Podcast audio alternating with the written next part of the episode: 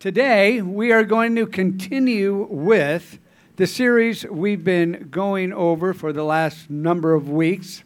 Uh, the Big Ten series. We're talking about the Big Ten stories of the Bible, the Big Ten stories that we should all know, the stories that jump out to us. And this is this one is no exception. This one we're going to talk about this morning comes from Luke, and it's about the Good Samaritan. Now, we've all heard about the Good Samaritan. As a matter of fact, there's probably not one state in this union that does not have a Good Samaritan law. And it comes directly, from the Bible, the story of the Good Samaritan. And what the law in most states says that if you, as a person that witnesses something that is happening, and you can jump in and possibly save that person's life, you have to. Let me give you an example. You're at a restaurant, and the table next to you, somebody starts choking, and they can't breathe. And you jump up and you grab them and you do the Heimlich maneuver and you dislodge whatever was in their throat that, stopped, that kept them from breathing. Well, you've saved that person's life, but in doing that, you broke a couple of ribs. Well, they're alive with a couple of broken ribs. The person that you save cannot turn around and go after you because you broke a couple of ribs. It's called the Good Samaritan law. You're not, you're not held, uh, they're not, they can't sue you. And today that's pretty good when nobody can sue you. But in some states, it goes a little bit farther. Minnesota, uh, Massachusetts, Rhode Island, Vermont, and Wisconsin, the Good Samaritan law also says that if you see somebody in distress and you do not give aid, you can be held liable for not giving aid. So you see somebody hurting and you just walk by and they know who you were, you're going to get a ticket. You're going to get fined. You could go to jail. Interesting. Don't worry about it. In Ohio, all you have to do is dial 911 and you're good to go. Today, we're going to talk about that story, about the Good Samaritan, where those laws came from. We're going to go and we're going to read through Luke 10. Um, let me give you a little background. Here we are, Luke 10 25. Jesus is before a group of people. One of the people he is before is what they call a lawyer. Now, it's not a lawyer like we know a lawyer, a prosecuting lawyer, a defense lawyer. This is a lawyer, this man knows the law, the Mosaic law, the law of Moses. And he's questioning Jesus. And we'll see in this passage that I'm about to read, he's going to try to okey doke Jesus into saying something that Jesus does not want to say. So before we get into reading what happened with the Good Samaritan in that passage, let's pick it up at Luke 10 25. And the lawyer stood up and put him, Jesus, to the test, saying, Teacher, what shall I do to inherit eternal life? And he, Jesus, said to him, What is written in the law? What he's doing, he's answering a question with a question. Socratic method. This is what Jesus is using a question, he answers with a question. He says, What is written in the law? And how do you read it? So the lawyer answers, he says this You shall love your Lord God with all your heart, and with all your soul, and with all your strength, and with all your mind, and love your neighbor as yourself. Okay, what is this lawyer doing? He's actually picking up a couple of verses from the Old Testament. First one from Deuteronomy that says 6 5 that says, you shall love your Lord God with all your heart and with all your soul and with all your might. Okay, so he's picking up that passage. And then he's dropping to Leviticus 19 that says, You shall take advantage, not take advantage, and bear a grudge against the son of your own people, but you shall love your neighbor as yourself. Okay, so he's taken two passages of Scripture because this guy knows the Mosaic Law. That's the law of Moses. That's the Old Testament, the Old Covenant. He knows all that, and that's why he's questioning Jesus. Jesus says, You have answered correctly. Do that, and you will live. But wishing to justify himself, that's the lawyer, he says to Jesus, And who is your neighbor? Oh my. Okay, he's putting Jesus to the test now. He's trying to box him in to say something that this lawyer can go after Jesus with. First of all, the word neighbor in Greek is somebody someone who is near to you in proximity. Hebrew means neighbor means somebody you have an association with. So you see, he's trying to box Jesus in. And now we go to what Jesus said to the lawyer and those that were questioning him. And he goes to a parable, and we know it as the Good Samaritan. But let me tell you what a Samaritan is. Remember last week we talked about Nineveh and how Jonah was going to go to Nineveh and talk to those terrorists? Okay, those are Assyrians. Well, what has happened is the Assyrians have come down and they have married and had children with Israelites. And the Samaritans are those children. And the reason why they call them Samaritans is because they live in an area of Samaria. They are hated by the Israelites. The Jews hate the Samaritans. They call them half breeds. They spit on them. They want nothing to do with them. Back in the days back here, there was about a million of them. They still have Samaritans in Israel today, and there are only about 800 of them living in Israel today, Samaritans. The Jews hate them, looked down on them. They were half breeds. Okay, now that's what a Samaritan is. Let's pick up the story.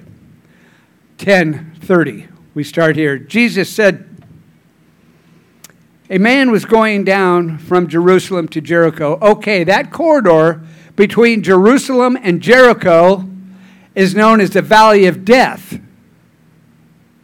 You'll know why in just a minute, but you've heard about the Valley of Death in Psalms 23, haven't we? shadow of the valley of death. Okay, so then the valley of death. From Jerusalem to Jericho, and fell among robbers, and they stripped him, and they beat him. Now, Jesus is telling this story. And went away, leaving him half dead. And by chance, a priest was going down that road, and when he saw him, he passed on the other side. Okay, a priest, a religious man, passed on the other side. Likewise, a Levite also. When he came to the place and saw the man, he passed on the other side. Okay, a Levite. All priests back then were Levites, but not all Levites were priests. The Levites were very religious people that took care of the temples, that took care of the church. They were involved in the sacrifices, they were involved in the finances, they were involved in every aspect of the church. Some became priests, not all, but they were involved in the church. So these are two religious, religious people. Okay, so the Levite, he passes on the other side as well. But a Samaritan, we just talked about Samaritans, who was on a journey, came upon him, and when he saw him, he felt compassion and came to him, bandaged up his wounds poured oil and wine on them, and he put him on his own beast. So if he was riding a camel, or not a camel, but a donkey, he put this injured man on the donkey and brought him to an inn and took care of him. On the next day, he took out two denarii. Denarii, one denarii is one day's work. He took out two denarii and gave them to the innkeeper and said, Take care of him, and whatever more you spend, I will repay you on my way back. Which of these three do you think proved to be a neighbor to the man who fell into the robber's hands? Okay, we don't know if the man in the ditch was a Jew. We don't know if he was a Samaritan. We don't know what he was. But it makes no difference because two religious people is just passing by, and the half breed helped him. And the attorney says, the lawyer, the one who showed mercy on him. Whoa, wait a minute. Why doesn't he say the Samaritan? Jesus said the Samaritan. He was very descriptive. Jesus didn't stutter. He said the Samaritan. He could have said the half breed, but he didn't. He said the Samaritan. But this lawyer, this attorney, he can't even conjure up the word Samaritan to say, it was the Samaritan, Jesus. No, he says, and I quote, the one who showed mercy on him. Then Jesus said, Go and do the same.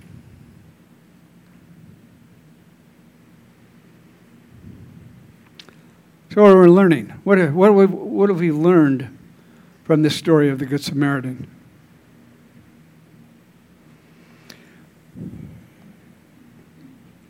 First thing we learned that we, as the children of God, need to set aside our prejudices. We need to set aside that feeling that we get when we're around people that aren't like us.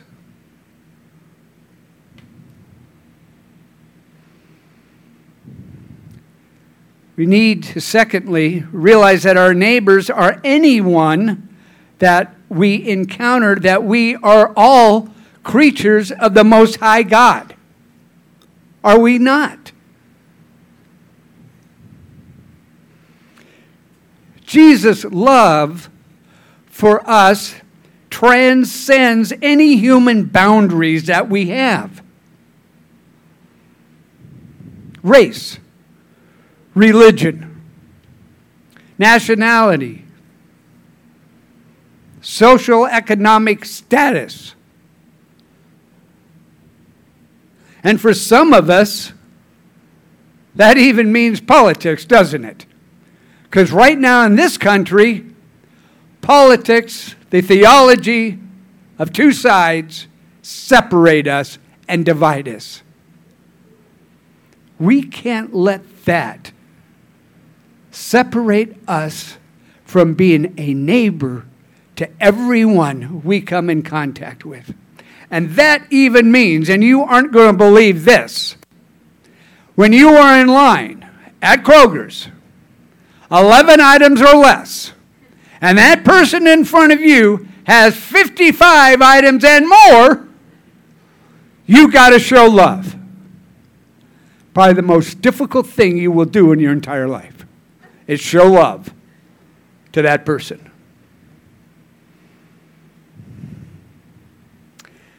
Keeping the law is not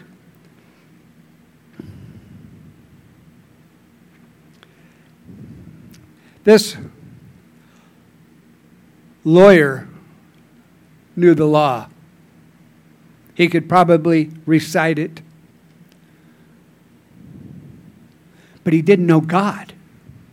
He didn't know God's word. He, he could recite God's word, but he didn't live it. He didn't have it in his heart. And the reason why we know that, he was trying to okey doke Jesus into saying something like, what the lawyer wanted to hear, and that was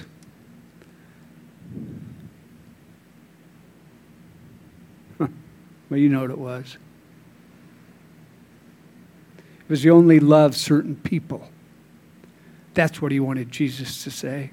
You only love certain people. The people who look like you, people who go to temple with you.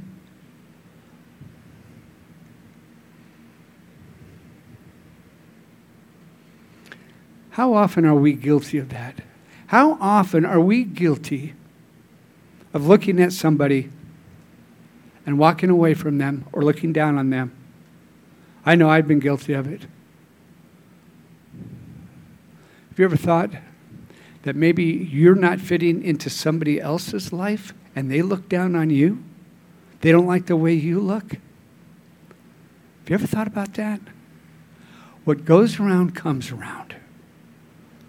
What's that old thing when you got one point, one finger pointing, the rest are pointing back at you? Maybe they're judging you. You don't want to be judged. Don't judge them. But let's do one more thing before we close out. Let's put Let's do a parable within a parable. Or maybe you could call it a metaphor. Suppose for a moment, in this interpretation, the man injured is us, fallen man, the human race. We have fallen into sin, we, have, we live sinful lives. And the robbers, they're Satan attacking the man with the intent to destroying our relationship with God. So we're we're being attacked. We're the people in the ditch. Us. And the robbers, Satan. Trying to destroy our relationship with the Heavenly Father, the lawyer. He's mankind. Without a true understanding of God and His will for us. He knew all the words, he knew all the law, but in his heart, he didn't know God. He only knew what he saw written in a book. And the priest is a religion in an apostate state. An apostate state is when you turn your back on what you know, when you betray your religion or you betray your friends, that's an apostate state. That's what the lawyer or the priest is. People that have abandoned their faith. And the Levite is legalism. Legalism that instills the prejudice in our hearts of believers. That's legalism. You know what legalism is? Is when man makes the rules, not God. He knows what God's rules are, but I, as a church, I'm going to make the rules. I don't like the way you look. I don't like the way you look. I don't like. Could you please leave? You smell like smoke. You please. You have to leave. That's legalism. Sir, I think I smell alcohol in your breath. You're going to have to leave. That's legalism. God didn't say that a church was only a place for people that are cleaned up and looking good and dressing right, smelling right. No. A church is a hospital for the sick. And I'm the sickest one here. Although I'm looking around and judging you, you look pretty sick too. You look sick too. That's legalism.